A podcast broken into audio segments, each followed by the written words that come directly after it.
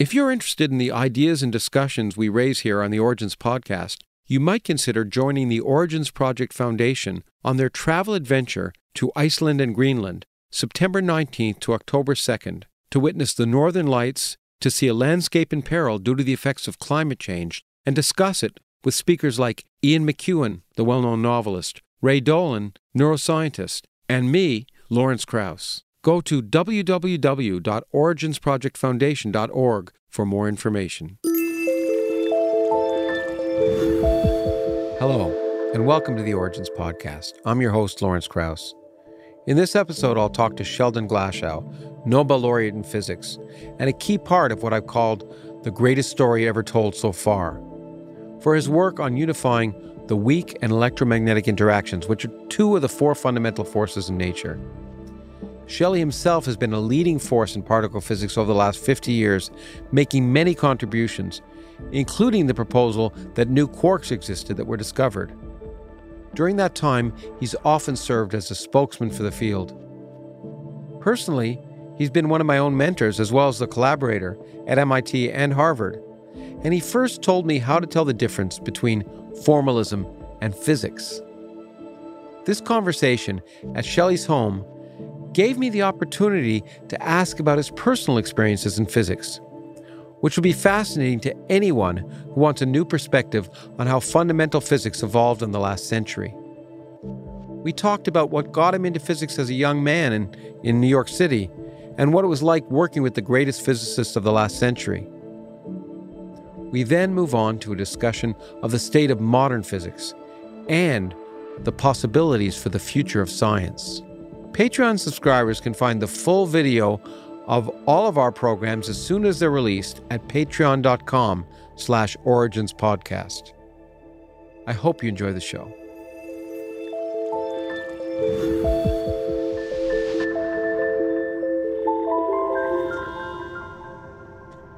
Shelley, it's great to be with you here.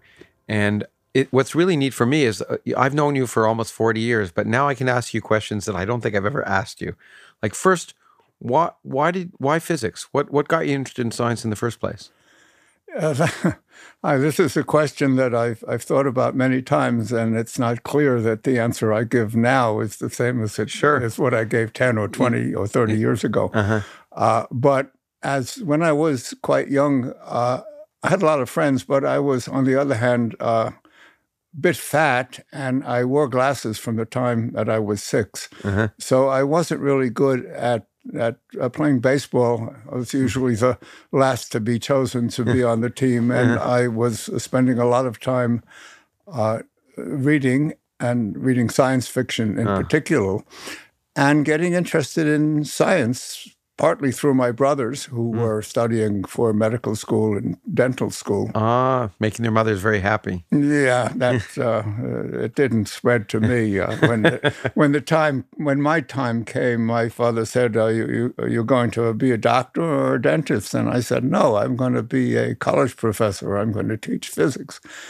And my father said, "Well, if you want to do science, why don't you become a doctor and do science in your in, your spare time?" Yeah, and I told him it didn't work that way. Yeah, my mother, you, when I first when I first came to Harvard, my mom, I remember calling my my my wife at the time up and saying he can still go to medical school. He can still go to medical right. school. It took a long time, but you knew. So you knew you wanted to be a college professor even in high school? Well, that was in high school, but long before high school, in in when in junior high, I already was uh, very much interested in chemistry through chemistry sets. Yeah, sure. Uh, I was first interested in biology w- using my brother's microscope uh-huh. when he was off fighting Germans in in the Second World War. Oh. So I was stuck home with his microscope, and I looked at uh, water that I collected from the Hudson River and saw all kinds of foul organisms there and uh, cultivated uh, what, what they called protozoans, yeah. Blepharisma, uh, paramecia. Yeah, I remember that. Things one. like that, and had a lot of fun with biology. Of course, those were the days that when in high school they first taught uh, biology, yeah. fitted with me. Then it was chemistry, then yeah. it was physics. Yeah. When it came to chemistry, I uh, had something more than a chemistry set. My father built for me a little chem lab in the basement Oh wow. where I could do all sorts of wonderful things that I should not have done. Mostly selenium. I became a selenium chemist. Oh really? Yeah, I had a lot of fun with that element. It's the only element that smells like horseradish.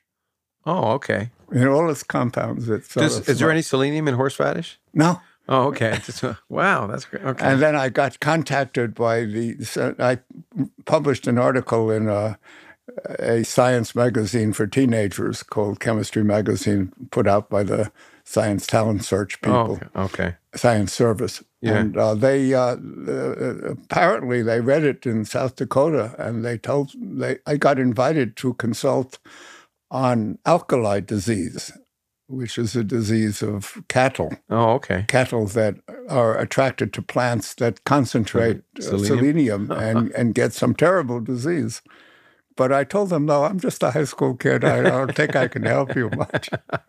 There's a whole bunch of things I've been that make come to mind based on that. But first, your brother had a microscope, so he was already the one who was off going fighting in Germany. He, he yeah, knew he are wanted to be a doctor. He he was Well, yeah, the doctor, the, the doctor to be was 14 years older than I was, Oh, okay. and the the dentist to be was already practicing. He was 18 years Oh, older okay. than So was- I. But did, did they influence you? I mean, I had my brother was three years older, but I remember I was really influenced by him in in a number of things. Although he didn't he didn't go into science eventually. But did did you sort of did their interest in science play off on you at all, or no? A, a little bit. I, I remember the uh, my brother Sam explaining to me how when an airplane dropped a bomb, it had to swerve away Uh-huh. because otherwise the bomb would explode just under the airplane. Yeah, and. Things Okay, like that. physics. So Okay. physics. uh, exactly.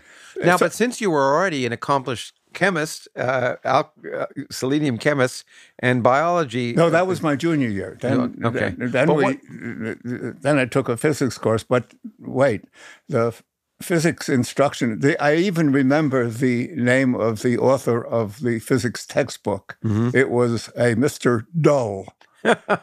And the physics book was extraordinarily dull. Uh-huh. And I got tired trying to memorize the seven basic tools. Uh-huh. I can much more easily remember the seven dwarfs than the seven basic tools.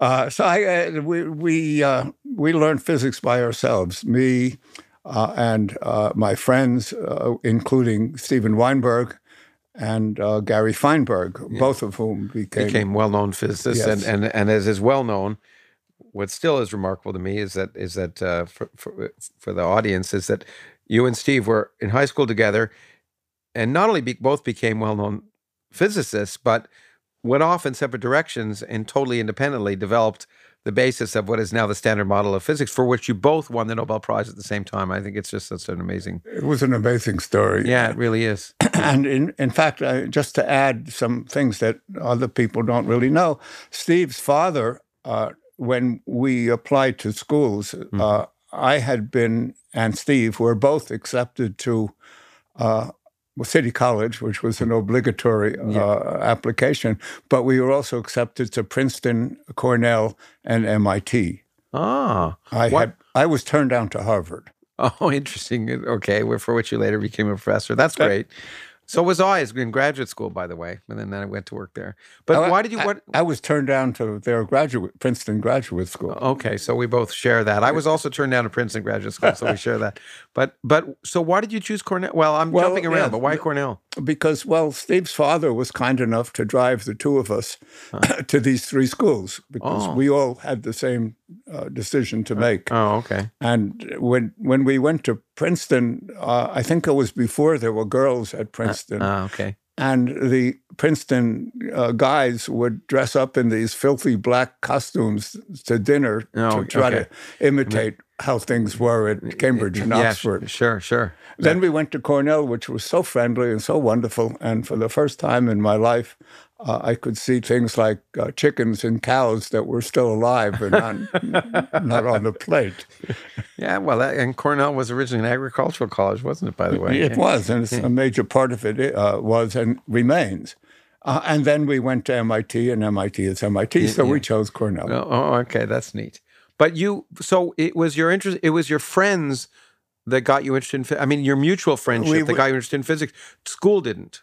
It wasn't school that got us in, into in spite of school. You, And it was you- in spite of school. It was the school that brought us together. It was the school Hmm. that brought me together with somebody uh, who also became a well-known physicist. Uh, uh, name I forget at the moment, but he taught me calculus in the lunchroom. oh, okay. So wow. I had a little bit of calculus already, Oh, so that's uh, a big help. supplemented by. It was hard to find the right books. You, we, we would go to. Uh, there was a wonderful thing in New York in those days. It was called Fourth Avenue. Because Fourth Avenue had uh, used bookshops when there were such things as used bookshops, hundreds of them. So he would hang out there buying old physics textbooks and uh, mathematics books. Well, uh, you know, the, that's well, it's interesting. Uh, yeah, it, it's funny because my interest in, in science came from, in this case, a neighbor who's, who's who's an engineer, but and the fact that my mother made the mistake of telling me that doctors were scientists. So I got interested in science, and by the time I discovered in high school that doctors weren't always scientists, it was Quite the contrary. Exactly, and and my mother was yeah very very disappointed in in uh, in in yeah for a long time in in me and that. But what you know the fact you said something that, that reminds me. So in those days, and for me too, it w- it was sort of biology, chemistry, then physics, which is the exact opposite way in some ways from should be taught. As we know, our both our late friend Leon Lederman. Um, Indeed. it worked very hard, at least in Chicago and other places, saying that you know it should be the. A lot of people never get nowadays. A lot of students never even get to physics, right? They just they start with biology. Maybe they'll do a chemistry class, and they won't. They won't even get to physics. Whereas, of course, physics is the basis of chemistry. Chemistry is the basis of biology. And the problem with learning the opposite order is you tend to learn things by rote rather than trying to figure out why things are the way they are at that basis. And uh, and so I don't know how many places have switched. To well, be, it's interesting you ask because uh, I was at some point when my uh, grandkids were going to school in uh, one of them in uh, what's it called uh, suburb of Boston, uh, Wellesley. yeah. Uh, I was uh, I, I gave a talk to the uh, class. It might have been junior high school. I'm not sure. I gave a talk to the class. It was high school. Uh, about how important it was to teach physics, then chemistry, and and uh, teach yeah. start with uh, With with, physics, so that chem- chemistry could be understood, Y- yeah. and then learn the chemistry so that biology could be understood. Uh, and, uh, they looked at me strangely, and apparently, uh, after my talk, it turned out that they were in the process.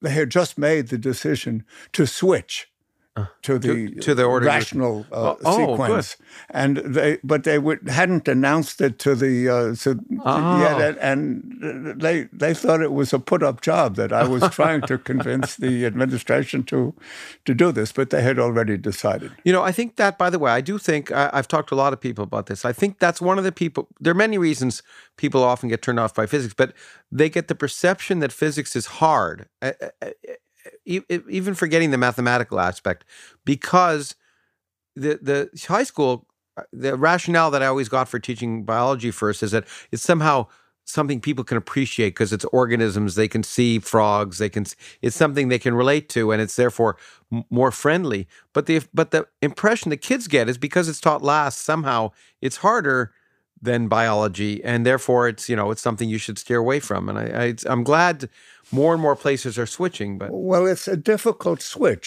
because uh, uh, due to the fact that American math education is so poor, yeah uh, it is true that physics is more mathematical than biology, Mm-hmm. and they have to be familiar with algebra, not calculus, Yeah. but certainly algebra. Yeah. And the uh, things with X's and A's and B's in them, that it, it baffles so many kids, and that's because it baffles their teachers as well. yeah that's right So we don't have the right teaching structure yet. We don't Hmm. have the people who can who can teach a physics course without the uh, with, you know, being very gentle with the algebra. Yeah, and it's it's you have to be more comfortable. I, I mean, that's another part of the problem, and and in in that, um, well, the last time I looked was a bunch of years ago. At least for middle school, well over ninety to ninety five percent of middle school teachers had never really hadn't who taught science hadn't didn't have a science degree That's right. and they felt uncomfortable. And if they feel uncomfortable, that translates to the students.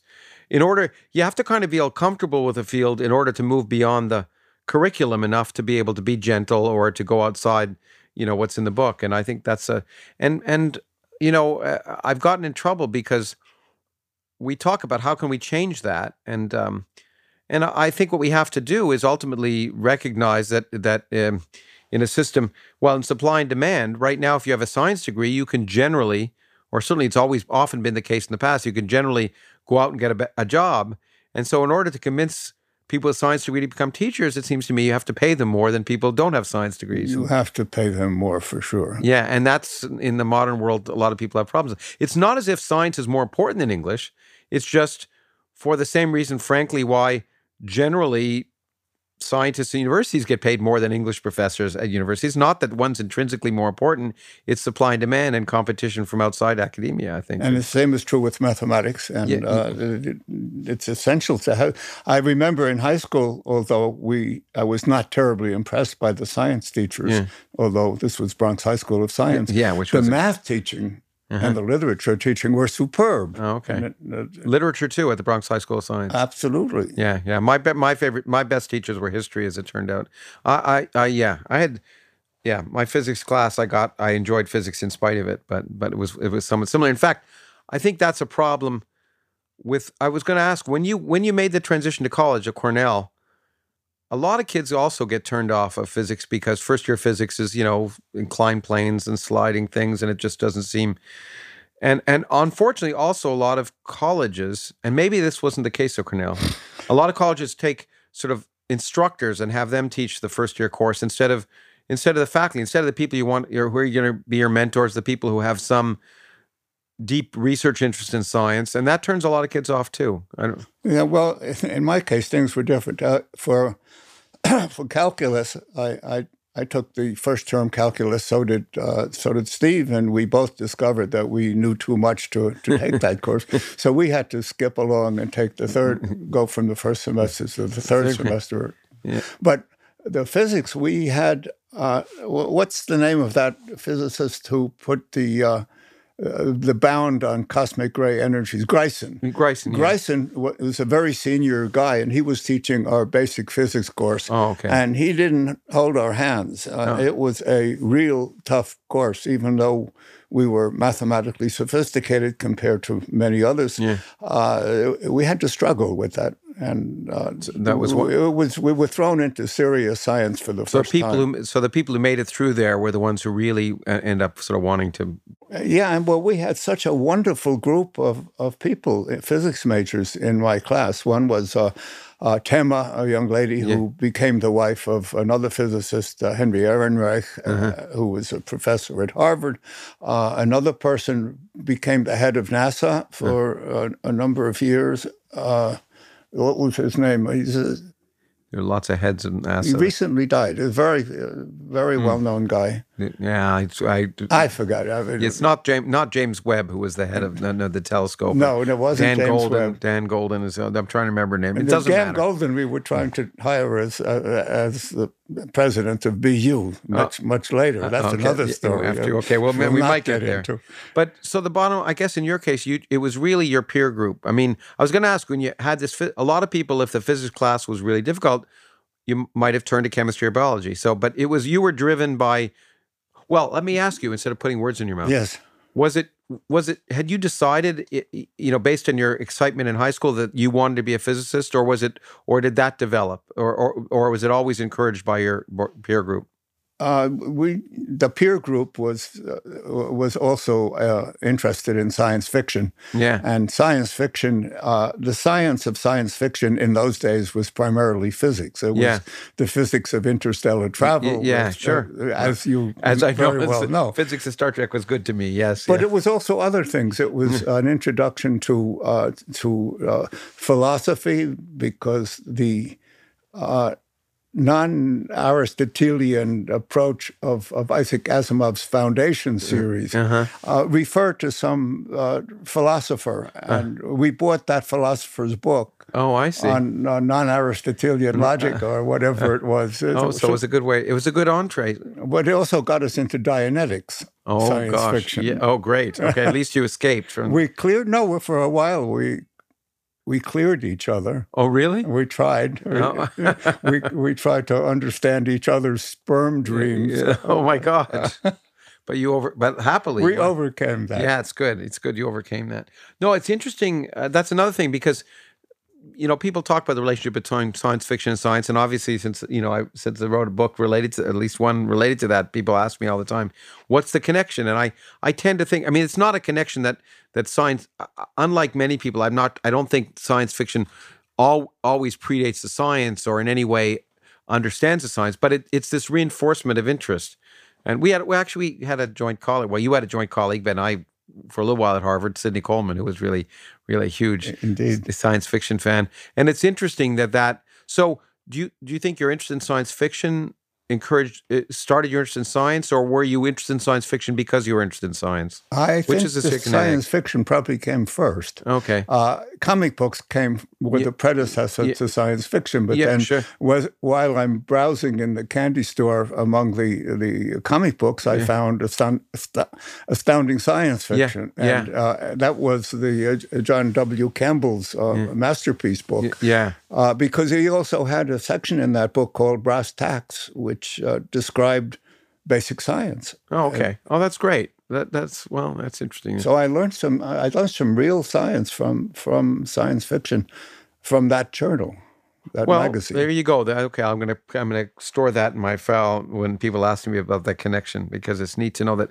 it came directly from that. And of course, then I mean, for me, I was interested in science fiction, but what a lot of people don't appreciate, at least in my opinion, is that this it it relatively quickly became clear to me that the science was more interesting than the science fiction. yes. and and people still still seem to think it's the other way around for a lot of people, but it's uh, but science the universe comes up with things that science fiction writers would never dream of.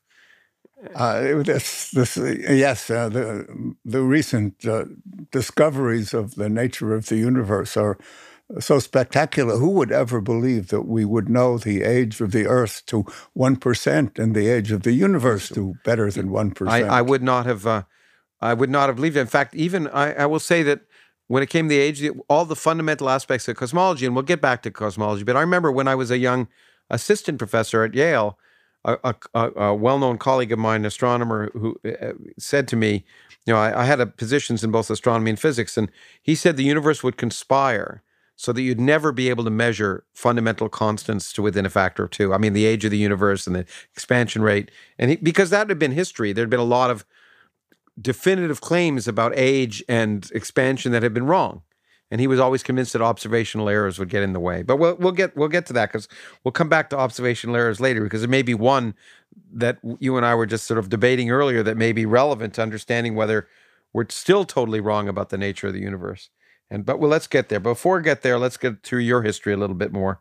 Why? Um, well, there's two questions I want to ask. Um, what wa- was was there was it easy going or what was your greatest challenge i mean is there was a time when you thought of any time in your undergraduate career or even your graduate career when you thought of doing something else Uh, well, uh, perhaps there was uh, when certainly not during college. At college, I was convinced that I was going to be a physics major and do theoretical physics, and in particular, what we like to call fundamental theoretical physics, particle physics. That of that, I had no doubt. One of the things that convinced me, incidentally, was. Uh, chance contacts are so important. The uh, what is his name? Uh, Yukawa won the Nobel Prize in 1948 Yeah. for his uh, 1934 prediction of the existence of mesons.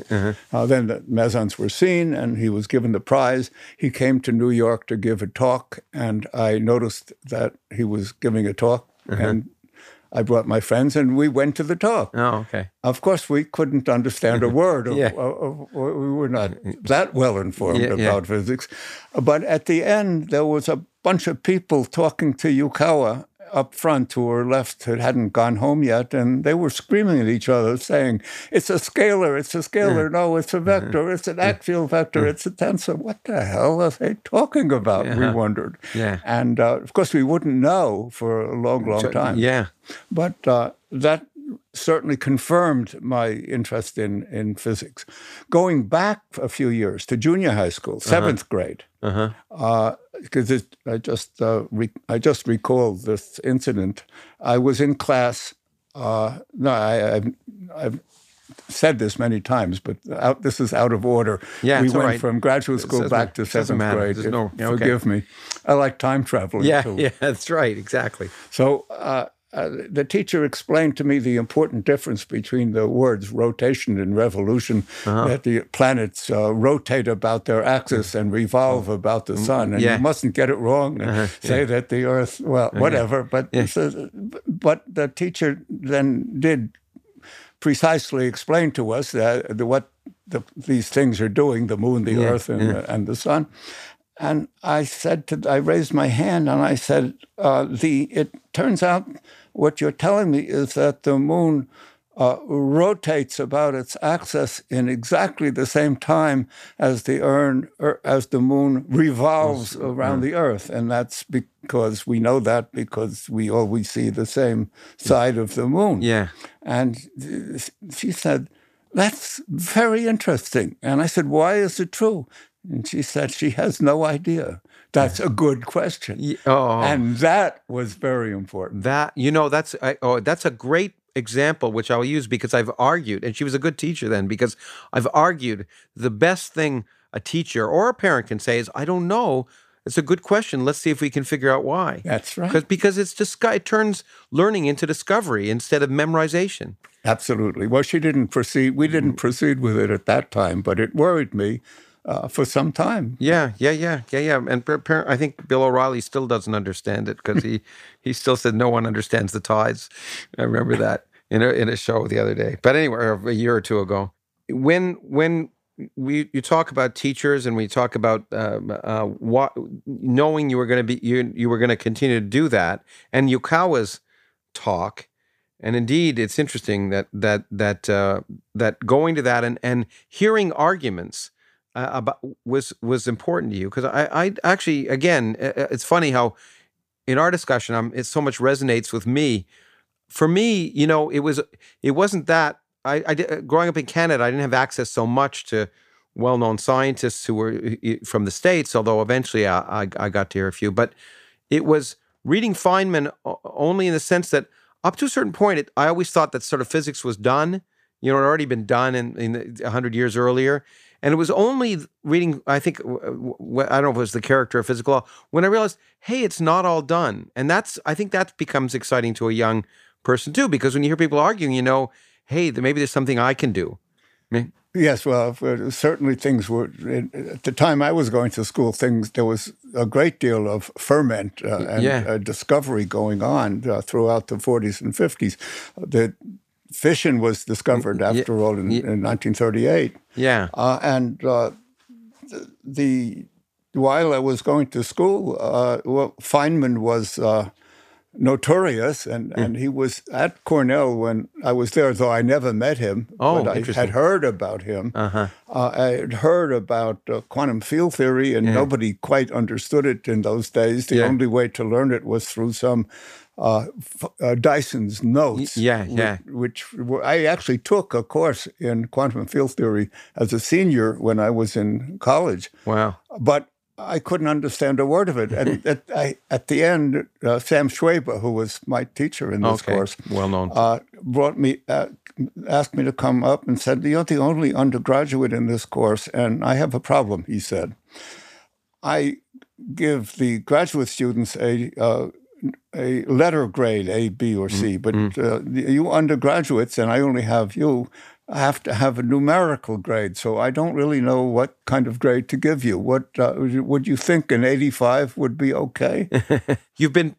It's funny, but you've been anticipating my questions and what you say. But I was going to ask. You knew you, uh, you want to be a theoretical physicist and a particle physics at the time. It might have been called a nuclear physicist. I don't know what the nomenclature was. No, it was already particle. It was already particle physics. Yeah. What what made you a decide you want to be a theoretical physicist, and b why fundamental physics?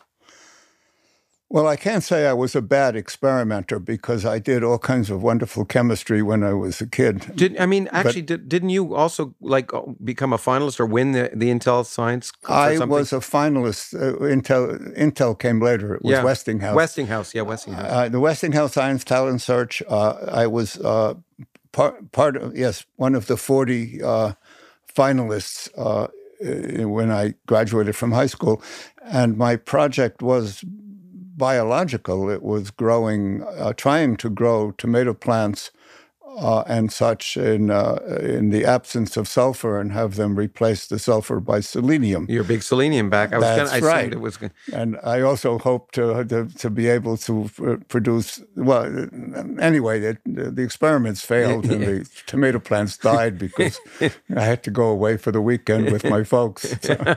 okay. Anyway, but so you're an okay experimentalist. I mean, what you weren't driven to theory because you didn't like to tinker or anything. Yeah, like I didn't really like to to uh, tinker with telescopes or with uh, experiments. I, I think I broke a few instruments in the mandatory laboratory yeah. course. It was just not something that turned me on. No, I wanted to to understand. I didn't want to do. Yeah. I wanted to. I didn't I want to test. I wanted to invent. And then, and was it and particle physics simply because it was the most fundamental, or or um, certainly was the uh, with that and relativity and yeah. quantum mechanics. I mean, that's what drove the, me to the, the field know. as well. I mean, it's just the most fundamental stuff. But now you also anticipated the next question I want to ask. Describe. I mean, the state of when I, uh, with hindsight, I look back at the state of physics when uh, when I knew you were becoming a physicist, it was in real turmoil. It, it so descri- I mean, for some people that will turn them off. I mean, it was just seemed to be a mess to some extent. And so, how did how did you relate when you became a graduate student? Uh, it was a mess. It was well, the the fundamental things, the things that really turned me on, were a total mess. Uh, yeah. Strange particles. What nobody knew what mm. strange part. Mm. Well, I couldn't even quite understand what made them strange. strange. Yeah, uh, yeah. But uh, they were they did have funny properties, and people were measuring their lifetimes, and nobody knew why they were there. We still don't know why they were there, but mm-hmm. there were all kinds of puzzles. Then parity was violated in 1955, and, and which means you know somehow nature could distinguish left from right, which that, seems so crazy. That, that, was a that was a crazy discovery. Some discoveries were not crazy. And, uh, also, in I think it was in the 1950s, the uh, antiproton was uh-huh. uh, produced and, and observed, and then that was something that was expected. It was expected exactly. But yeah. all kinds of things that were not expected were happening in those days. Uh, the most well, it just went on and on. Every uh, year or two, there was something exciting. Even in early 1950, the first pion nucleon resonance, the first, uh, uh, the beginning of the population explosion Motion. of particles. Exactly. I mean, uh, you know, again, when we think about this in retrospect, and I've written about this, it basically it almost seems like a negative because the more every time people bang particles together, they discovered new particles. That's right. It looked like there was no order. It looked like it was just a a, a morass. There were t- too many particles for them all to be elementary. Exactly, and that that was not only confusing, but you might think. I mean, you could have two reactions to that, I suppose, if you're a student saying, "This is just crazy. I'm going to go to some field where where this makes sense," or I, I, suppose if you're an ambitious young person, which I assumed you were, look, this is crazy. That means there must be some something to learn. And I, is that what motivated you at all? Yes, absolutely. And of course, that motivates people in many fields today, yeah. not just physics. Exactly. And, uh, medicine, bio, biological science has become so much more a science than it was sure. back then. Yeah, for me, yeah, that's why I didn't do it. Was memorizing a frog. If and I yeah, yeah, yeah, and and and uh, and now it's so much different, and, and and also not so different than physics in many ways. I mean, the mm. boundaries between physics and biology are kind of disappearing in many ways. Well, I watched as my dear friend Wally Gilbert transitioned from being a theoretical physicist, hands off theoretical physicist, to a hands on uh, biological science. And he did pretty well. He won he the Nobel Prize. Well. yeah. And became a billionaire. Yeah. Well, okay. So those are both two. but not often. The only physicists I know who are billionaires are those that are failed physicists. Actually. anyway, so the field was cra- things were crazy, and I mean, uh, look, uh, the the the that where I'm heading is kind of well known. You and and and Steve and others created, I mean, demonstrated, and, and, and I've written a book about this, and so and you've written beautifully about it. Took this morass and made it and made sense of it. And uh, you, so you went to Harvard, and it's always interested me. I mean, I never, I, I, I never knew Schwinger. I've read about, I've written about Feynman, and I've obviously written about Schwinger. But everything I know about Schwinger seems to me to be, to some extent, the opposite of what I know about you, who I know very well. And I'm wondering how how Schwinger was a was a a very, as far as I can tell, kind of very effete, f- certainly formal, and and none of which I associate with you. I'm wondering sort of why you chose each other. And well, he was uh, well. First of all, uh, I didn't choose him, but at the when I went to Harvard, I had heard that he was there and that he was somebody important. Well, he was brilliant. field. I mean, everyone Yeah. must have known he was brilliant. But then when I got to Harvard, I realized that he was the only person I could sensibly work with. So Mm-hmm. what uh, happened? He, it's true that his he had a funny style. His lecture was uh, precise. He had the voice of a radio announcer. Mm-hmm. It was perfect. Everything was in perfect sentences, grammatically perfect. Mm-hmm. Uh, the formulas were all clearly written on the board. It, the talk was so designed that he would be at the blackboard nearest the exit door at the end of the Mm-hmm. lecture. He would end the lecture and he would simply immediately slip out the door and disappear uh, so that his graduate students could not uh, track him down too easily. Uh, he was standoffish, yes. Uh, but let me tell you how I became his student. Sure. 10 or tw- I think 12 of us showed up in his office at the same time and said we wanted to be his student. uh, rather, we wanted to be his students. Yeah. And uh, he looked at us and said, uh, Well, let me give you all a problem. So he gave us a problem, which was to uh, do some calculation, Uh-huh. which we all, we together did. Yeah. And then we came back a, a week or two later and said we did the problem. And he explained that we did, we had done it. And he still had the problem of what to do with this dozen students. So Yeah. he gave up and he started assigning problems uh, to one after another. One to, to uh, Charlie Sommerfield, who would become a Yale Yeah, professor. he was a colleague of mine when I taught. That's right. Another would become uh, had another problem in strong interactions. Marshall Baker, he became a professor at uh, University of Washington. Uh, the next one was uh, Danny Kleitman, who uh, became a famous mathematician, yeah. as well as my brother-in-law, and uh, and so it went uh, and, until he got to me, which is toward the end of the uh, of the group of people, and apparently he had run out of sensible problems. which is good. So he said to me, uh, Shelley, uh, we were on a first name basis, at least he to me. Yeah.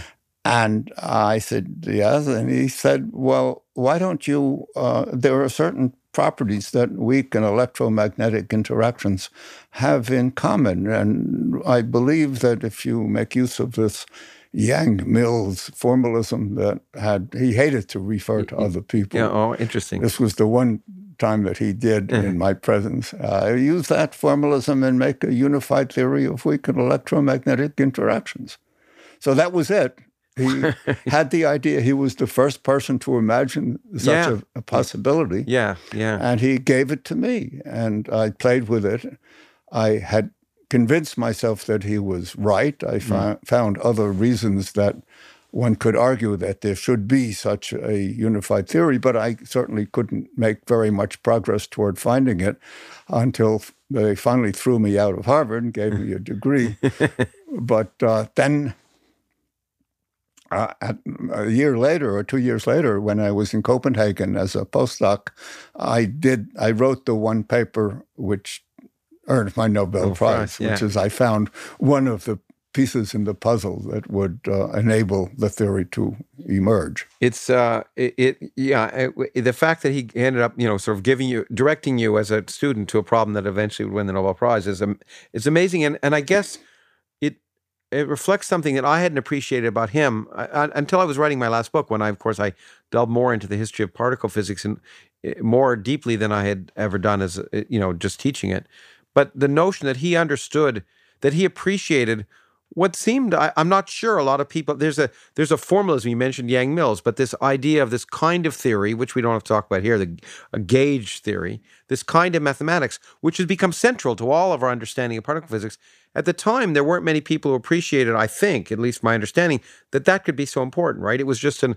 I mean, two really important people had done it, but or at least one, Yang and and and but it didn't look like it would be it would be relevant. And he said so. He had a did so. Would you say his physics intuition was good, or was it was it the mathematics, or what was it that drove him to that? Uh, he had he had an enormous, a brilliant intuition, but uh, coupled with this this desire to do everything in a very formal fashion. It was a peculiar combination, mm-hmm. which was very effective at some times yeah. and very bad at other times. Mm-hmm. But but uh, he was gifted in many ways. Let me give another example that okay. ha- happened at my thesis exam. Mm-hmm. So he had uh, the way he taught physics uh, to me uh, he argued that electrons and muons, which are mm-hmm. particles mm-hmm. that yeah. are lep- charged leptons, we call them, mm-hmm. uh, were known at the time, and they.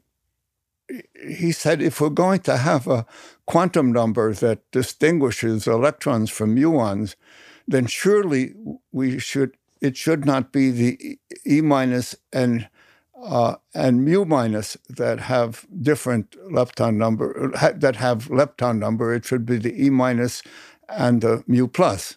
So we uh-huh. that way this quantum number charge and the new quantum number yeah. can distinguish electrons from muons. Uh-huh. So he said it had to be that way, and it followed that there had to be two kinds of neutrinos oh. in nature. So it built into the way he taught physics, uh-huh. particle uh-huh. physics, was the fact that there are two kinds of neutrinos. Which, of course, anyway, this was before before it was ever known. Of course, before it was uh, it was acknowledged as a technical possibility by some people, but it wasn't known. Wouldn't be known until 1963. Yeah, uh, this was now, now in the 1950s. Sure. So in 1958, when I went for my thesis exam, uh, to Madison, Wisconsin, because Schwinger had gone off to Madison for other reasons, got interested in condensed matter physics. Yeah. Uh, uh, the exam took place there, and uh, Yang, the above mentioned yeah, Yang of yeah. Yang and Mills, uh-huh. was uh, uh, in my committee. He was in your committee. That's right. He and oh. Paul Martin and Julian Schwinger and wow. some nuclear oh, that's physicists. pretty intimidating committee, actually. It was a wonderful committee. So yeah. I started explaining how the electron neutrino is different from the muon neutrino, and Yang said, "Wait a minute." I said, "Yes, sir." Uh, he mm. said, "But don't you understand that there's no way of distinguishing electron neutrinos from muon neutrinos if they it makes no sense to say they are different from one another.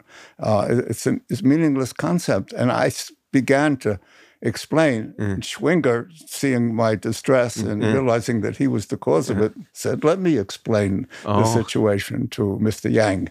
And he patiently ex- explained how an experiment could be done, namely, the experiment mm-hmm. would be done in a couple of years, mm-hmm. uh, how an experiment could be done to distinguish electron neutrinos from muon neutrinos if indeed they were different from one another. And uh, wow. uh, Yang uh, uh, nodded, and then the exam continued, and I passed the mm-hmm. exam. That would be the end of the story, except six months later, Lee and Yang published a paper explaining how electron neutrinos and muon neutrinos could be different from one another. they simply stole the idea from Julian. Holy mackerel. He was subject to many such acts of thievery. Mm. Years later, by the way, I went to, uh, only 10 years ago, mm. I met uh, Yang in China and mm-hmm. was speaking with him, and I described the incident to him. Mm-hmm. And I asked him if uh, perhaps I had uh, remembered this correctly mm-hmm. or not. He mm-hmm. said, It is exactly as you said, Shelley. Oh, interesting. Shelley, perhaps we should step back here when we talk about your working with Schwinger to give a sense of of of uh, of what of, of, who Schwinger was and what the man the man was. I remember, of course, when I was a graduate student, one always wanted to work with the sort of most famous scientists you could work with and most accomplished. And uh, and Julian Schwinger, I guess, uh, even I mean, in retrospect, of course, he was he's seen as a towering figure. But even in the 1950s, he was already recognized as a towering figure for what he'd done. Maybe you could maybe you could talk about that for a little bit. Uh, about Julian Schwinger, well, uh, uh, let me backtrack a little bit to, to go back all the way to the 1920s when quantum mechanics was created. Okay. And uh, one of the things that the uh, originators of quantum mechanics didn't uh, were very unhappy about was that quantum mechanics was not compatible with the special theory of relativity. Mm-hmm. And uh, uh, that was a terrible bugaboo for a long time. Uh, it was attempts were made to create a theory of the electron that is uh, consistent with relativity, and one person made such a theory, but it was inconsistent with the electron spin. Mm-hmm.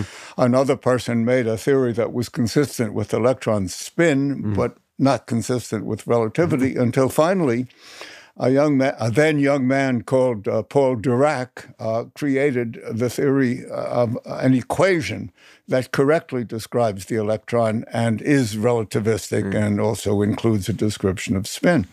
And uh, that was the uh, beginning of uh, the marriage that would take place between quantum mechanics and relativity. Let me let me just jump in for one second and say that that equation also predicted something that he didn't believe and that's why he thought the equation was wrong. And later on, he said the equation was smarter than he was. But uh, yeah, he, he, it's it's amazing to to look over those old papers because he originally uh, noticed that the equation had too many solutions, yeah. and he thought that it was a unified theory.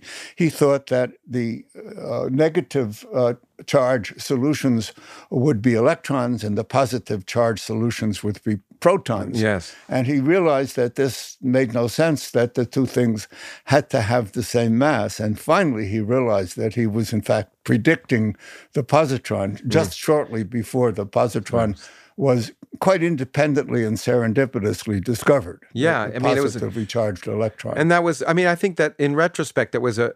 The reason he was so timid about it is that that was the first time in the history of physics that a theoretical work had predicted the existence of a new of a new fundamental particle in nature, and and uh, and one should say, by the way, that the proton is is you know 2000 times more massive than the electron so it's hard to imagine them being well, different. the neutron might have been predicted by rutherford uh, maybe uh, a little bit but from a fundamental theory where it sort of had to be there. Anyway it, it was it, um, i guess it's kind of amazing because the people who went out and discovered the positron weren't motivated by. They were not looking for positrons. It was just happened to be within two years of the theory that they discovered. It was kind of totally serendipity. It was to- absolutely serendipitous. There have been so many such serendipitous yeah. discoveries. That's been a theme of, of discovery. Yeah, in, sure, in, sure. In, in all of the sciences, sure. not just physics.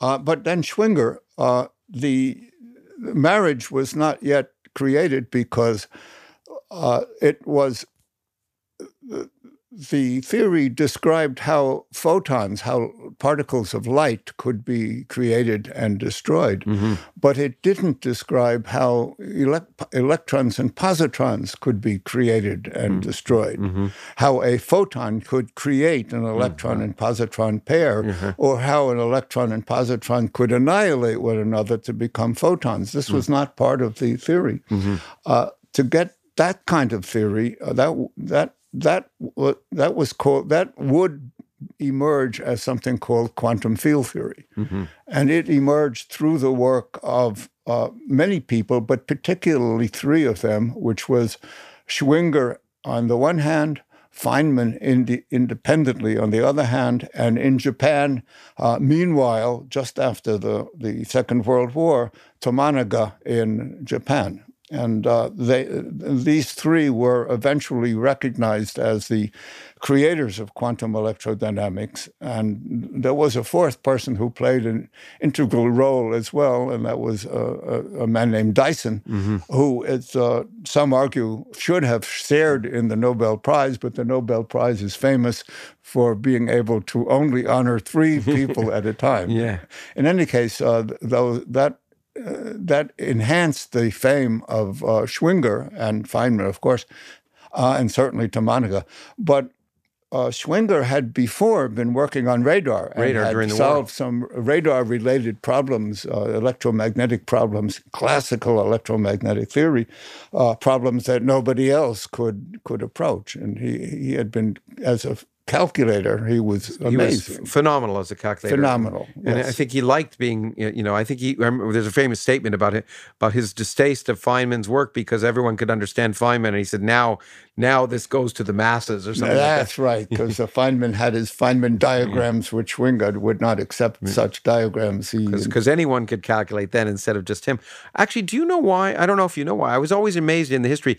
Feynman and and and at least many of the community went to Los Alamos working on the bomb. Schwinger worked on radar and stayed in in in Harvard at the in Boston, right? in Boston, yes. And it, but I guess because it was a war effort, it was a reasonable place for him to stay. Or did he choose not to go to Los Alamos? Do you know? Or I don't know if he what.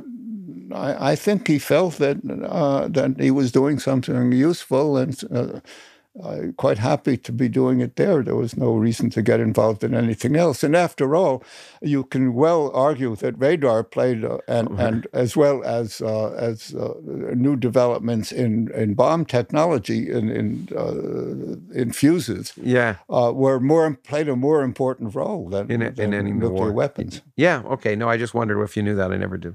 Okay, so that's that's good to know. About about So that clears up understand that issue. Yeah, and so there was a good reason to want to to work with Schwinger when you went to Harvard, in spite of the fact. Also, I guess, as you say, he was perhaps the only person. Uh, was he the only person at the Harvard at the time, sort of thinking about particle physics? Is that the, I, I, the, well, no, there were experimenters. There, But theorists. the- but among theorists, there was no. There, there was uh, Roy Glauber, who had just gotten his degree, and he was certainly doing things related to neutrons and such, but more in the way of nuclear physics than particle physics. physics? Okay. Uh, and there was uh, Paul Martin, and, and they were doing uh, elect, uh, problems in electrodynamics in, in studying the nature of positronium. Positronium, which is a combination of an electron and a positron going forming their own little atom.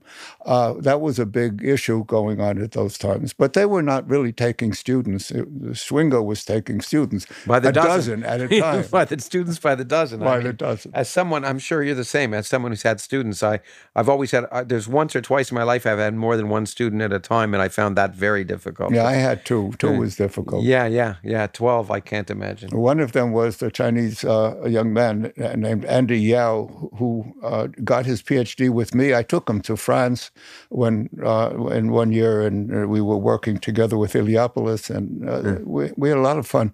Uh, he uh, met and married a girl who was into computer science, and she got him seduced into not just sexually, but also into into computer science. He went off and got a degree in computer science, a PhD, a second PhD. He then won the Turing Prize, in the, the highest level prize in computer science, Oh wow. and uh, went off to China to become an uh, extremely famous uh, scientist in, and well recognized scientist in in China. I've recently met him there, and he's among those who have renounced their American citizenship. He said he has not done this for any political reason whatever. In fact, he has uh, citizenship uh, on Hong Kong so he can travel freely to the United oh, States. see. Uh, but the reason he gave up his citizenship is that as a member of the Chinese Academy of Sciences, he is uh, not required, he's ineligible to pay Chinese income taxes.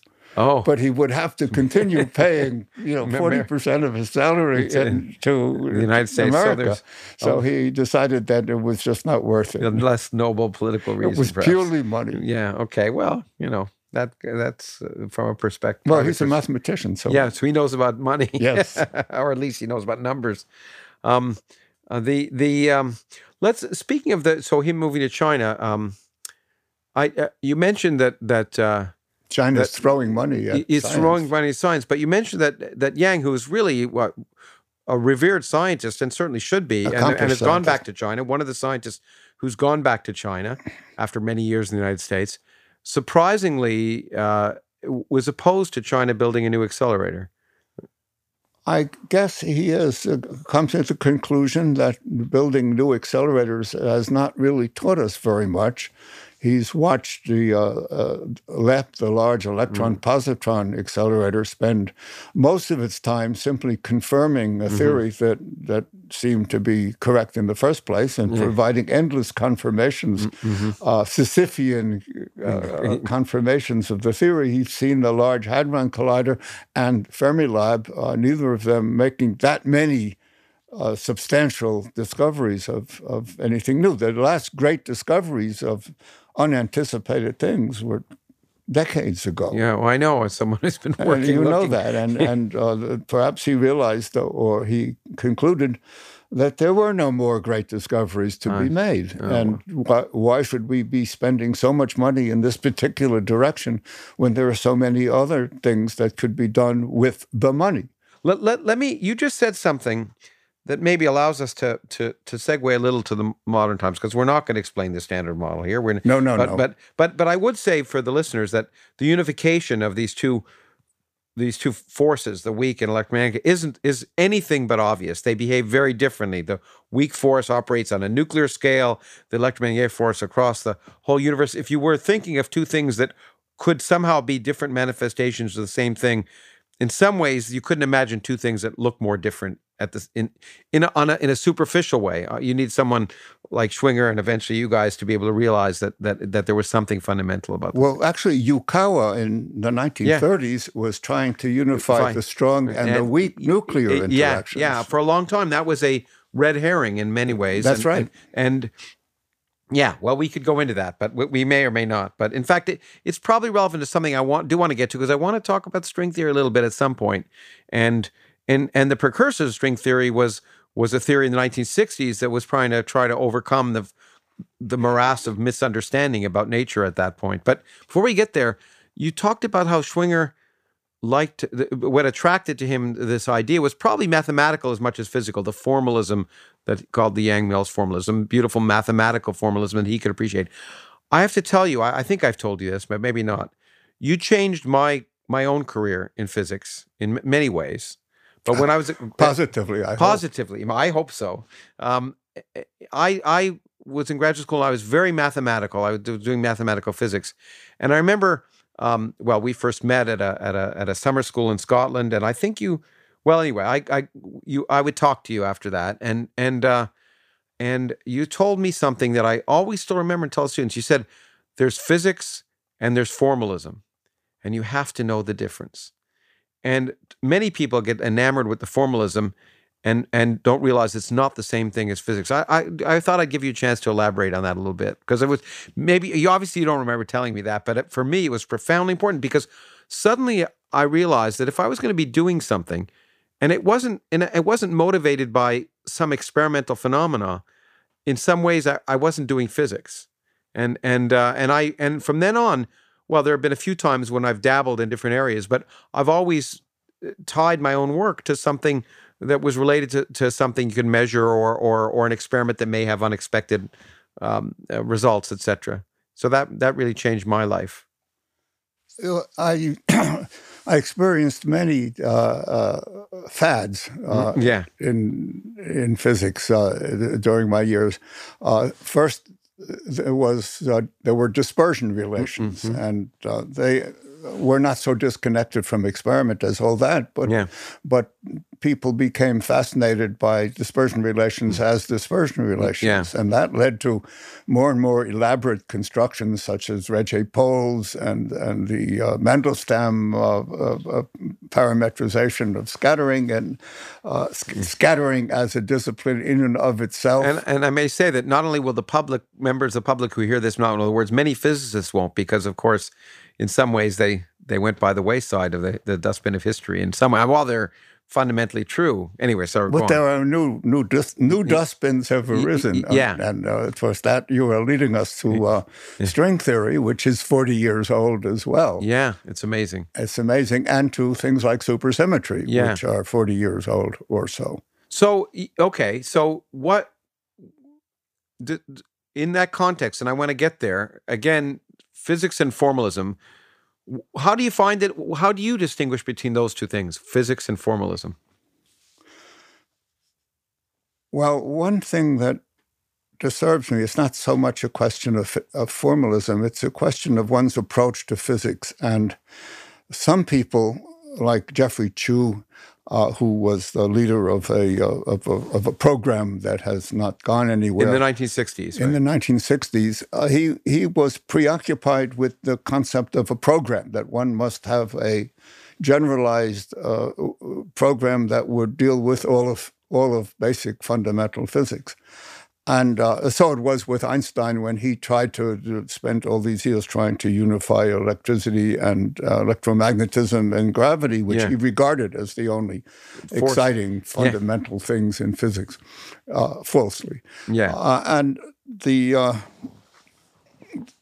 uh, that well, see, I'm not quite sure so, where I was headed. We were with point. Geoffrey Chew having a big program. Oh, oh, it's program the programmatic nature, and it spread to Schwinger, who also developed the programmatic uh, attitude toward physics, toward quantum, his his child, quantum field theory, yeah. which uh, he and Feynman and Tomonaga's shared the Nobel Prize for. But yeah. he had his way of doing things. Basically, the difference being that uh, Feynman used the integral calculus and, mm. and, and Schwinger used the differential calculus to formulate the theory. Yeah.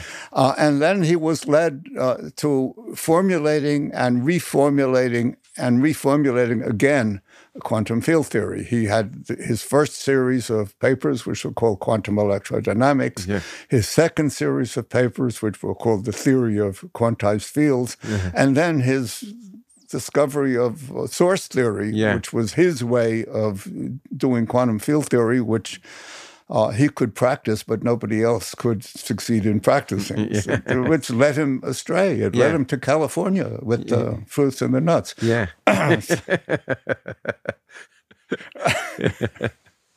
anyway, that was uh, so. I, I never had a, a, a general approach, and I would just. Uh, uh, my attitude was to look for the low hanging fruit, mm-hmm. look for puzzles that I could that I could answer. One uh, very quickly in my career was the, the Xi hyperon had been discovered, and the question is, what was its parity? Could we design an experiment to measure its space-time property called parity? Mm-hmm. And uh, uh, Barchet and I, long ago, wrote a paper, even before my uh, my Nobel-winning paper, mm-hmm. which suggested a plausible experiment. And so it went with little things here and there, uh, how there could be mixing between particles apparently different from one another, that sort of stuff. Well, and and and solving interesting puzzles, but they were all. But is it true? I mean, you know, uh, uh, as far as I know, when I think of the um,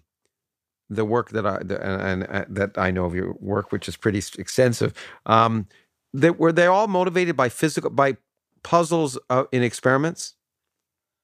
Uh, or was it anything purely for? Let me give you an example. Uh, one, uh, of course, one of the other than the work unifying the weak and electromagnetic interactions, you and and uh, and James Bjorken, you know, proposed an extra quark, which yep. turned out to be there, and then something that really did affect, and maybe for better or worse, the, the future of physics leading to supersymmetry and string theory is the idea of what's called grand unification.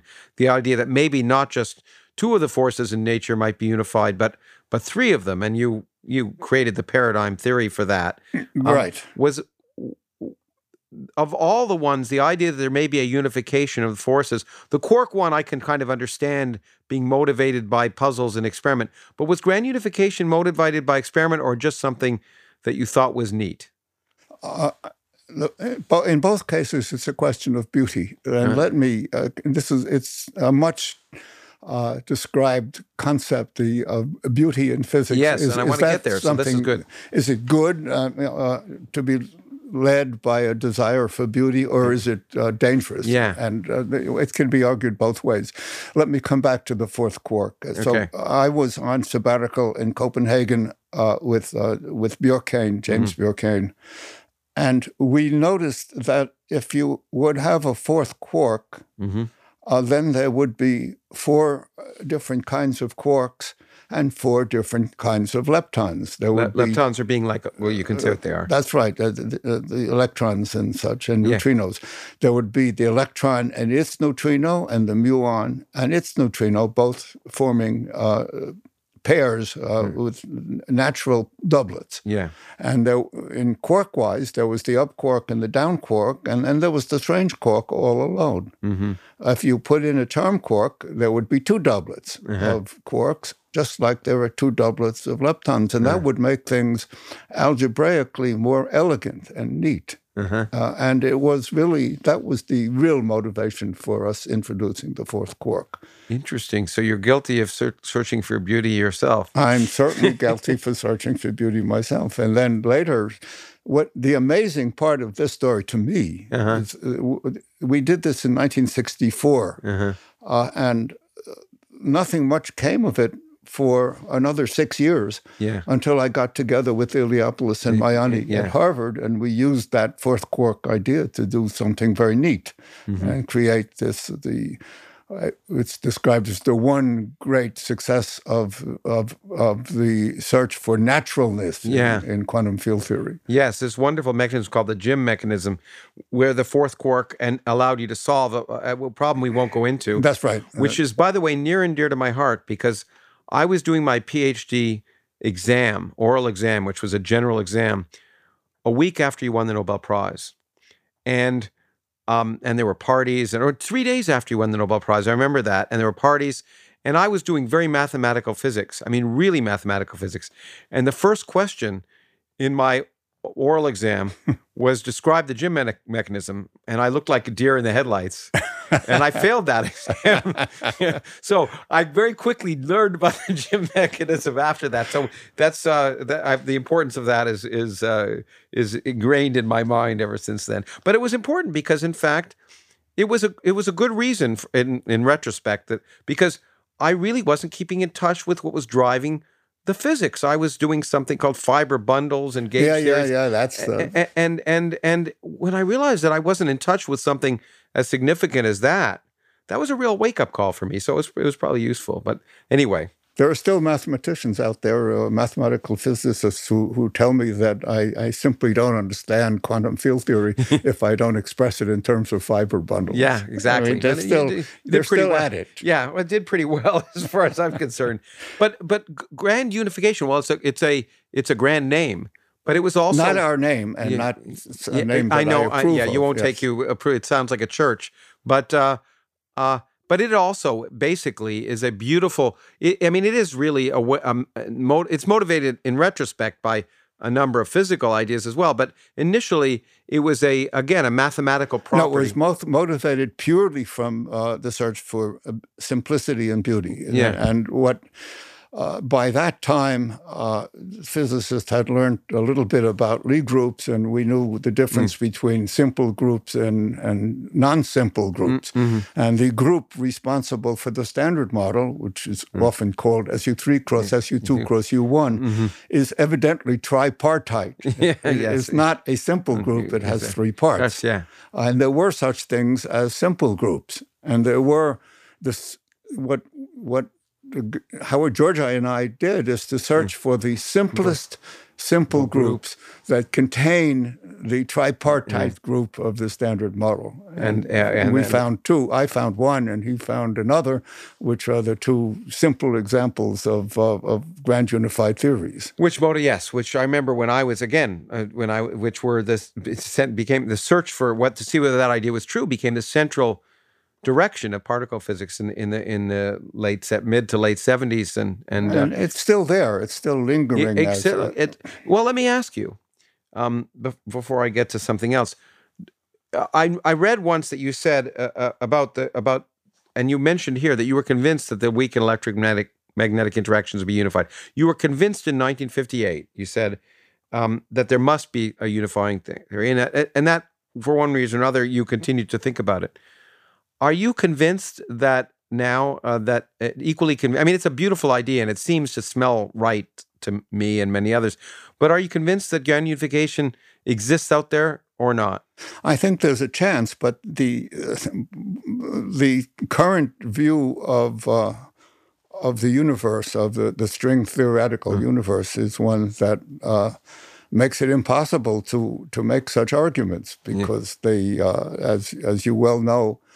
Uh, Questions of that kind are now uh, accidents of birth of our particular universe, Mm. yeah, and yeah. there's no way we can tell whether Yeah. uh, what the future will bring. Yeah, it doesn't look like. I mean, the search for something fundamental. Uh, it, namely, when I was growing up, uh, and maybe one would hope it's still this way, but when I was growing up, we wanted to way, explain why the universe had to be the way it is. That was what I thought That's- physics. And now the idea is that maybe that's a bad question. That maybe it's just all a big accident. There's no real reason why anything is anything. That's right. It, all, it all follows from Steve Weinberg's question uh, that he asked many years ago. He said, Is it that the questions we ask today about elementary particles are like the questions that people asked in the past about the radii of planetary orbits? Uh, And It- Kepler found some cockamamie explanation, but it was nonsense. This Yeah. was not a real question. Yeah, knowing what's fundamental is easy after the fact. It's really easy after the fact, but not when you're in the middle of confusion.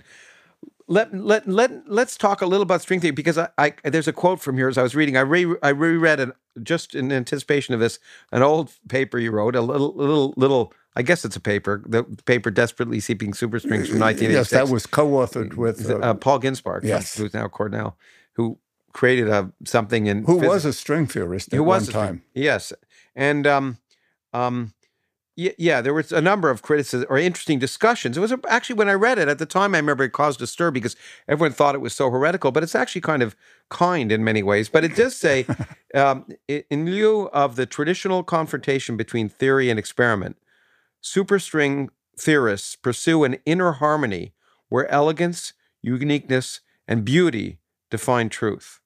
And that was, and you were criticizing things because you said that the, the, the instead of the confrontation between theory and experiment, and it's rather interesting for me and you. I, I know that for us, for for me, still, I'm, a- I'm an old-fashioned physicist in the sense that whether something, when you have an idea, what really matters is does nature, y- y- you know, obey that idea? Does it does it explain anything?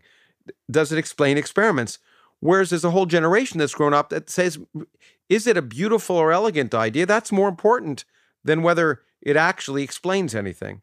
And that's a problem, don't you agree? I think it's very much a problem, and and it's it, it, it well, you know, let's be careful. The superstring people are very smart. yeah, And, uh, absolutely. the- and it's well, mo- in many ways, it's well mo- motivated. It's motivated by gauge theories and the kind of things that the standard model built up, and the pu- and some puzzles in the standard model, after all, like why. No, there, yes, there are puzzles remaining, but the, the, the real why questions that, that I'd like answers to is, you know, why are there six kinds of quarks? Why are there three families of quarks and Yeah. leptons? Why is there this particular tripartite group? Yeah, Uh, things like that. Uh, why? Well, not exactly why questions, but how did it come out? Come about that there uh, are all, such a all thing? why. I've I've said it before in my books. All why questions in science are really how questions. We Yeah, don't, yes. don't assume there's purpose, but we want to know how the universe came to make. And you're right. In the standard model, which is beautiful, and by the way, I've argued is one is the is the most amazing s- triumph of the human intellect that I know of. The the whole journey to the standard model that describes nature in ways that I again I must say even when I was a graduate student I never thought we'd, we'd Reach such a point, We'd yeah. reach such a point. But that beautiful model has 17 or so. It's not so beautiful when you look at it with the microscope. It's Yeah. quite ugly, in It- fact. it's like impressionist paintings. I've always said. So from a distance, they look great. We walk up close, they look pretty bad. And uh, and so that certainly is a cause, at least for some of us, of concern. Right? But uh, but uh, another cause for concern is that there is no experiment that contradicts the standard exactly model. and it's exactly that i think that i mean certainly um i i i- again if i when i look at history and when i look at my, even things that have happened since i since i've been a physicist that it's those contradictions it's those puzzling things that come up that drive theoretical physicists i mean we can theoretical physicists can come up with a lot of stuff. If you lock them in a room for a long time they come up with beautiful things that had nothing to do with the world because the, the imagination in nature in my experience is a lot better than the imagination of human beings. And it's the experiments that drive us and tell us what's the right direction. That's true. And the, the tragedy of the moment is that the Large Hadron Collider, which is the most powerful accelerator working today, is uh, has not found any surprises whatever. Just merely finding, merely is Yes. uh, perhaps the wrong word, discovering the Higgs boson. Yeah, that, yeah, exactly. I mean, it was a huge triumph, both intellectually and experimentally, to be able to discover this. Absolutely. And some people may think that that's, an, but but but what from a physicist's point of view, what you like to be at some level is wrong. With something about the standard model we hope is wrong, namely disagrees with experiment, so that we can tell us where how to where to go beyond Exactly. it. And that's what's missing at the moment. Yeah. Maybe tomorrow they'll find doubly charged leptons or who knows. Well, I, let's let's go to the future now. I, I think it, it's a perfect segue to that to think about well the puzzles that exist now, and we can talk about some of them. And as we talked about before, some of them are in cosmology, which Yes, are interesting. indeed.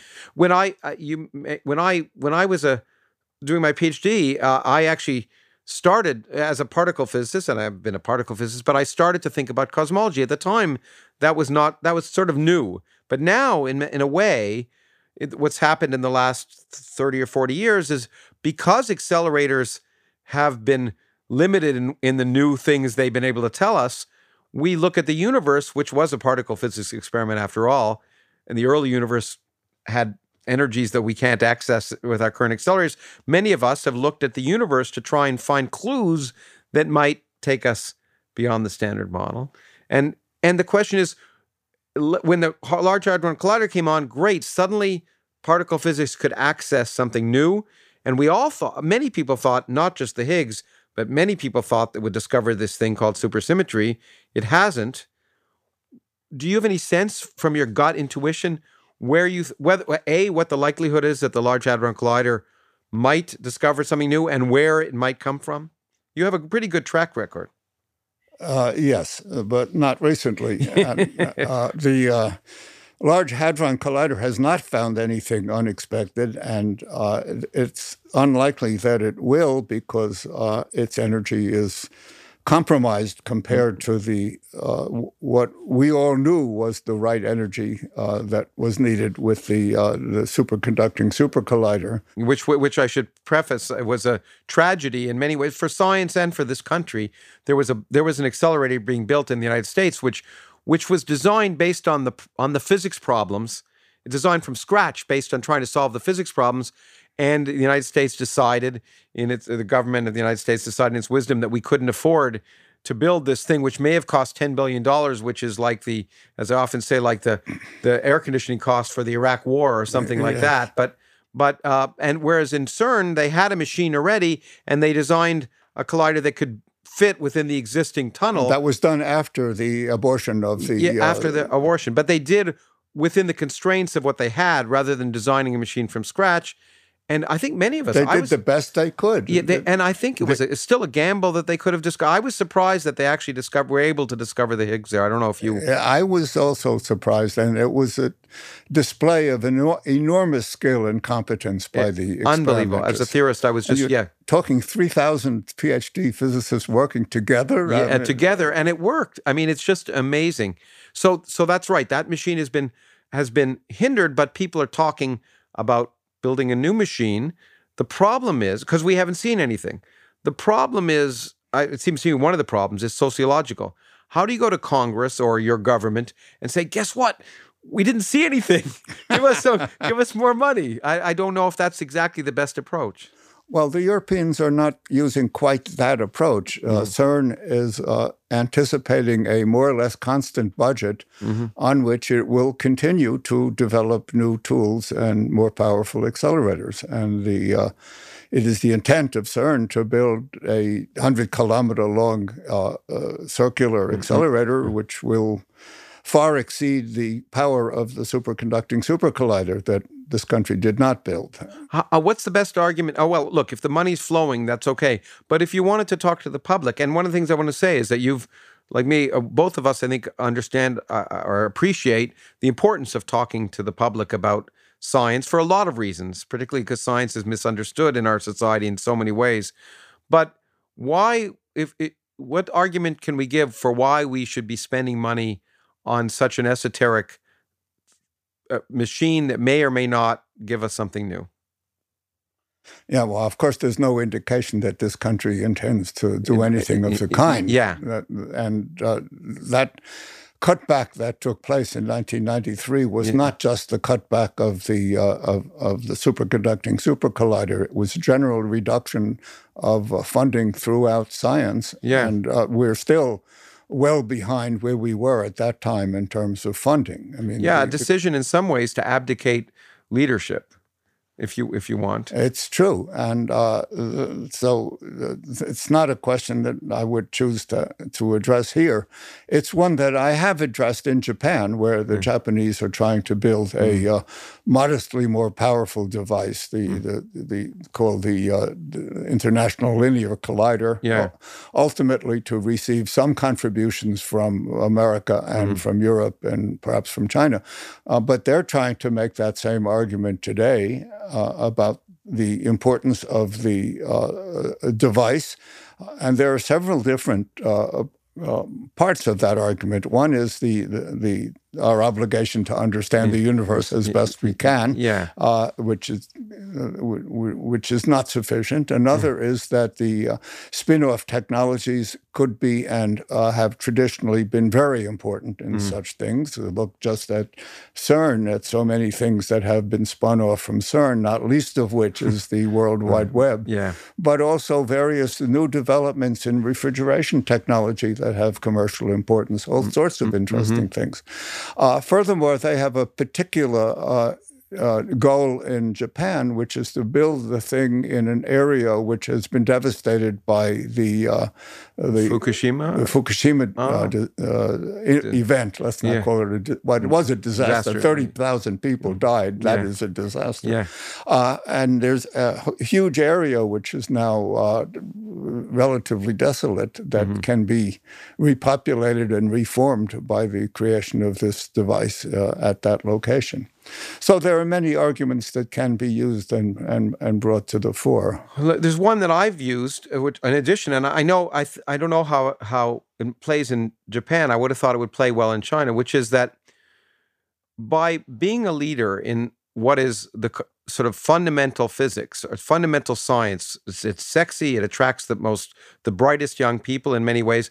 When you bring them to your country, not all of them are going to continue, but some of them are going to stay there and do wonderful things, whether it's you know, creating new companies, Google or something else, so that by when you are a leader in in in in fundamental science, you inevitably attract the best young people, and and and it's good for the science, but inevitably some of them are also going to go off and do other things that are going to dramatically potentially help your your your economy as well. And I, I and I know Japan for a long time has been trying to make sure it's it maintains or builds leadership. China right now is doing just that. That's why I'm kind of surprised that Yang or, or I would have thought China would be pushing to be the leader in the next new accelerator. Uh, yes, and perhaps they will be. Uh, uh perhaps Yang has not won that argument. Uh-huh. now, China is right now throwing money at at basic science yeah. and throwing it in often in very good directions. Mm. Uh, they have done some really successful work in looking for dark matter and, yeah. and, and studying neutrino properties at yeah. uh, Daya Bay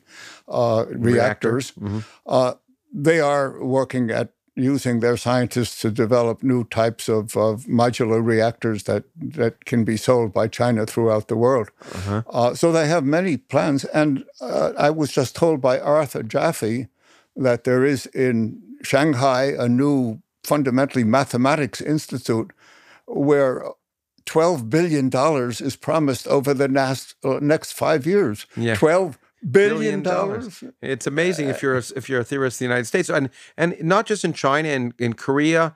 You see, you see not just one new institute, but fifty new institutes. Yes, uh, yes. because I think I think uh, the country realized that that that that promoting fundamental science has many many side benefits. Not least because. After all, it's I, I, I never like the argument. I don't like to pretend that particle physics is going to produce some new necessarily some new technology. I never think you always lead with the side benefits, but uh, it, it is true that, and it's been known in this country, that the current gross national product, the current standard of living, was based on curiosity driven research, a generational, not applied research. If you'd asked them to build better computers in the 1940s, they would have built cogs and wheels. Instead, we have the transistor. And so, that, you know, fundamental curiosity driven research is important in the long run for the health right now in the 21st and 22nd centuries of any technological country. And I'm worried a little bit in this country that that, that argument has sort of totally disappeared. You're right, and it's, it's so much. Uh, some, let's say 35% of our economy is based on quantum mechanics. Yeah, and quantum mechanics was invented by a bunch of uh, young Turks uh, uh, in Copenhagen, in Germany, who who got together and built the uh, the theories that uh, that we now depend upon. Of course, that didn't cost very much money. Yeah, yeah, exactly. What we do now costs a great deal of money. It costs money. There's But- less low hanging fruit after but all. you know, one one one battleship worth of of, of money will uh, support quite I a point- lot of physics. Well, you know, I, I just tried to make this argument the other day, and and and I couldn't. I tried to get it published, but the purported wall that Hmm. that Trump, the money w- was being asked for the wall, eight point six billion dollars, is bigger than the entire budget of the National Science Foundation. yeah, oh, yes. And I think it's important when we ask ourselves which is going to contribute more to the health, welfare, and security of our children in the long run. And it's a question that I think needs to be brought up. but I don't hear it discussed very much. Well, look, let's talk about the remain. We talked about where, you know, we're building machines, and you know, I don't, again, I don't know if you want to venture where in particle physics you think the next breakthrough will happen, but cosmology is an exciting area, and we were just talking about about a puzzle. Well, th- th- well, and we need puzzles, and Yeah. we have a puzzle in hand. Yeah, why don't you explain for a second? Well, there is this thing called the the uh, Hubble constant, uh, which was introduced by Mr. Hubble uh, back in 1929, and it, it says that uh, the more distant uh, a galaxy is from us, the uh, f- faster it will be moving, and that that relationship is a linear relationship whose constant is the Hubble constant. Yeah. And people have been trying to measure that for many, many years. And uh, some years ago, there was a well known discrepancy that some people got 50 and other people got 100 in some units that we don't have to discuss. With very small error bars. That's relatively small. And now uh, things are uh, reaching the point where there uh, there is a whole series of experiments that have converged on a number which is about 72 Yeah. and uh, plus or minus one or so. Yeah. I mean, it's it's it's precisely determined. And then there's just one outlier which lies at 68 or 67, as uh, I remember, which is Yeah. quite a distance away from the other ones. And that's the one that comes from studies of the cosmic background radiation. Uh-huh. That's the only measure of the cosmological constant that measures the value of, well, uh, The Hubble the co- constant. of the Hubble constant. Uh, yes, it also measures that, uh, of the Hubble constant at very early times, Yeah. and the that one uh, measurement is in serious discrepancy with the that that's the problem that's been around for a couple of years. Yeah. Uh, and what's just happened recently is a couple of new experiments. One given the absurd name "Holy Cow." Are you familiar with that No, experiment? no, I, I didn't realize it had that acronym. No. Yeah, that's the. But what it, it has nothing to do with holiness or cows, but it has to do with quasars, uh-huh. and it has to do with the fact that quasars make multiple, eh, uh, that galaxies make multiple mm-hmm. images of quasars, and mm-hmm. then you, instead of seeing the quasar as a point, you see it as five or six different points. And since quasar light fluctuates in mm, time, mm-hmm. the fluctuations are seen in these different images at different times. Yes, I actually once wrote a paper about that. And yes, but that's what they've been doing, and they've been using that information uh, to measure the Hubble constant at the time of this uh, early early quasar. Yeah, which is, and I should say, quasars are objects that are incredibly distant, and therefore the light from those things has been traveling through most of the history of the universe. So when you measure this, you are measuring back into the history of the universe. That's right, and and they're getting a different answer. They're confirming the mm-hmm. cosmic background radiation. And and the, uh, the puzzle there is that apparently, for some people, it means that the expansion rate of the universe was different at early times than it is now, in a way that completely, if we're true, would completely confront uh, uh what, what is currently the standard model of cosmology, it, it, it- which itself is kind of crazy. Uh, Yeah, it's always been well. In the olden days, we were told that the universe will either expand forever, getting more and more boring, or it will contract uh, and implode upon itself in the future. And now, what these uh, experiments are indicating, and there's another experiment as well, Yeah. uh, based on quasars as standard candles, which, Yes. which also points in this direction, uh, by some a couple of uh, Italian uh, phys- scientists. That. Uh, th- they're telling us that the future of the universe will be neither of the above. It will be the great rip, Yeah. where everything, including uh, you know galaxies and stars and planets and people and atoms will be ripped, Ripped apart. apart. Yeah. Well, and but in a finite time. But don't worry, not in a, not in a not in a, long, long time. long from now. I uh, I I remain highly skeptical. Of course, I will say it's always amusing to me. Maybe because I grew up in the era of that Hubble constant uncertainty. That was when I started. You know, when it was either 100 or 50, either both groups saying with high precision that it was 100 or 50. And at the time, a number of us bet said if a lot of people think it's 100 and a lot of people think it's 50, it's probably around 75. And that's it remarkably turned out to be true. Neither group was right. It was right in the middle between the two. I I have to say, faced with the fact from a fundamental physics perspective, it seems to me crazy to think of this big rip. There's no good physical picture I can, uh, theory that I can think of that will make it. I'm betting on the side of observational uncertainties. You're hoping maybe that that that, that the I- craziness is yes, true. and I, I'm going to right now bet you a bottle of fine wine that uh, f- fine in the eyes of the gifter yeah. Okay. uh, that uh, they uh, will turn out that uh, the cosmological constant is changing. Is The, Hu- the uh, Hubble constants. no, that the cos well, Well, co- and the co- consequently uh, that the the cos- cosmological constant constants. is uh, is increasing. I will take that bet here, recorded, and I look forward to a time when we can talk again, drinking that bottle of wine that you will have bought for me. Oh, or vice versa. Okay. Indeed. Thanks again, Shelley. This was great. Thank you very much. Thank you, Lawrence. The Origins podcast is produced by Lawrence Krauss, Nancy Dahl, Amelia Huggins, John and Don Edwards, Gus and Luke Holwerda, and Rob Zepps. Audio by Thomas Amison. Edited by Evan Diamond. Web design by Redmond Media Lab. Animation by Tomahawk Visual Effects. And music by Rickolas. To see the full video of this podcast, as well as other bonus content, visit us at patreon.com slash originspodcast.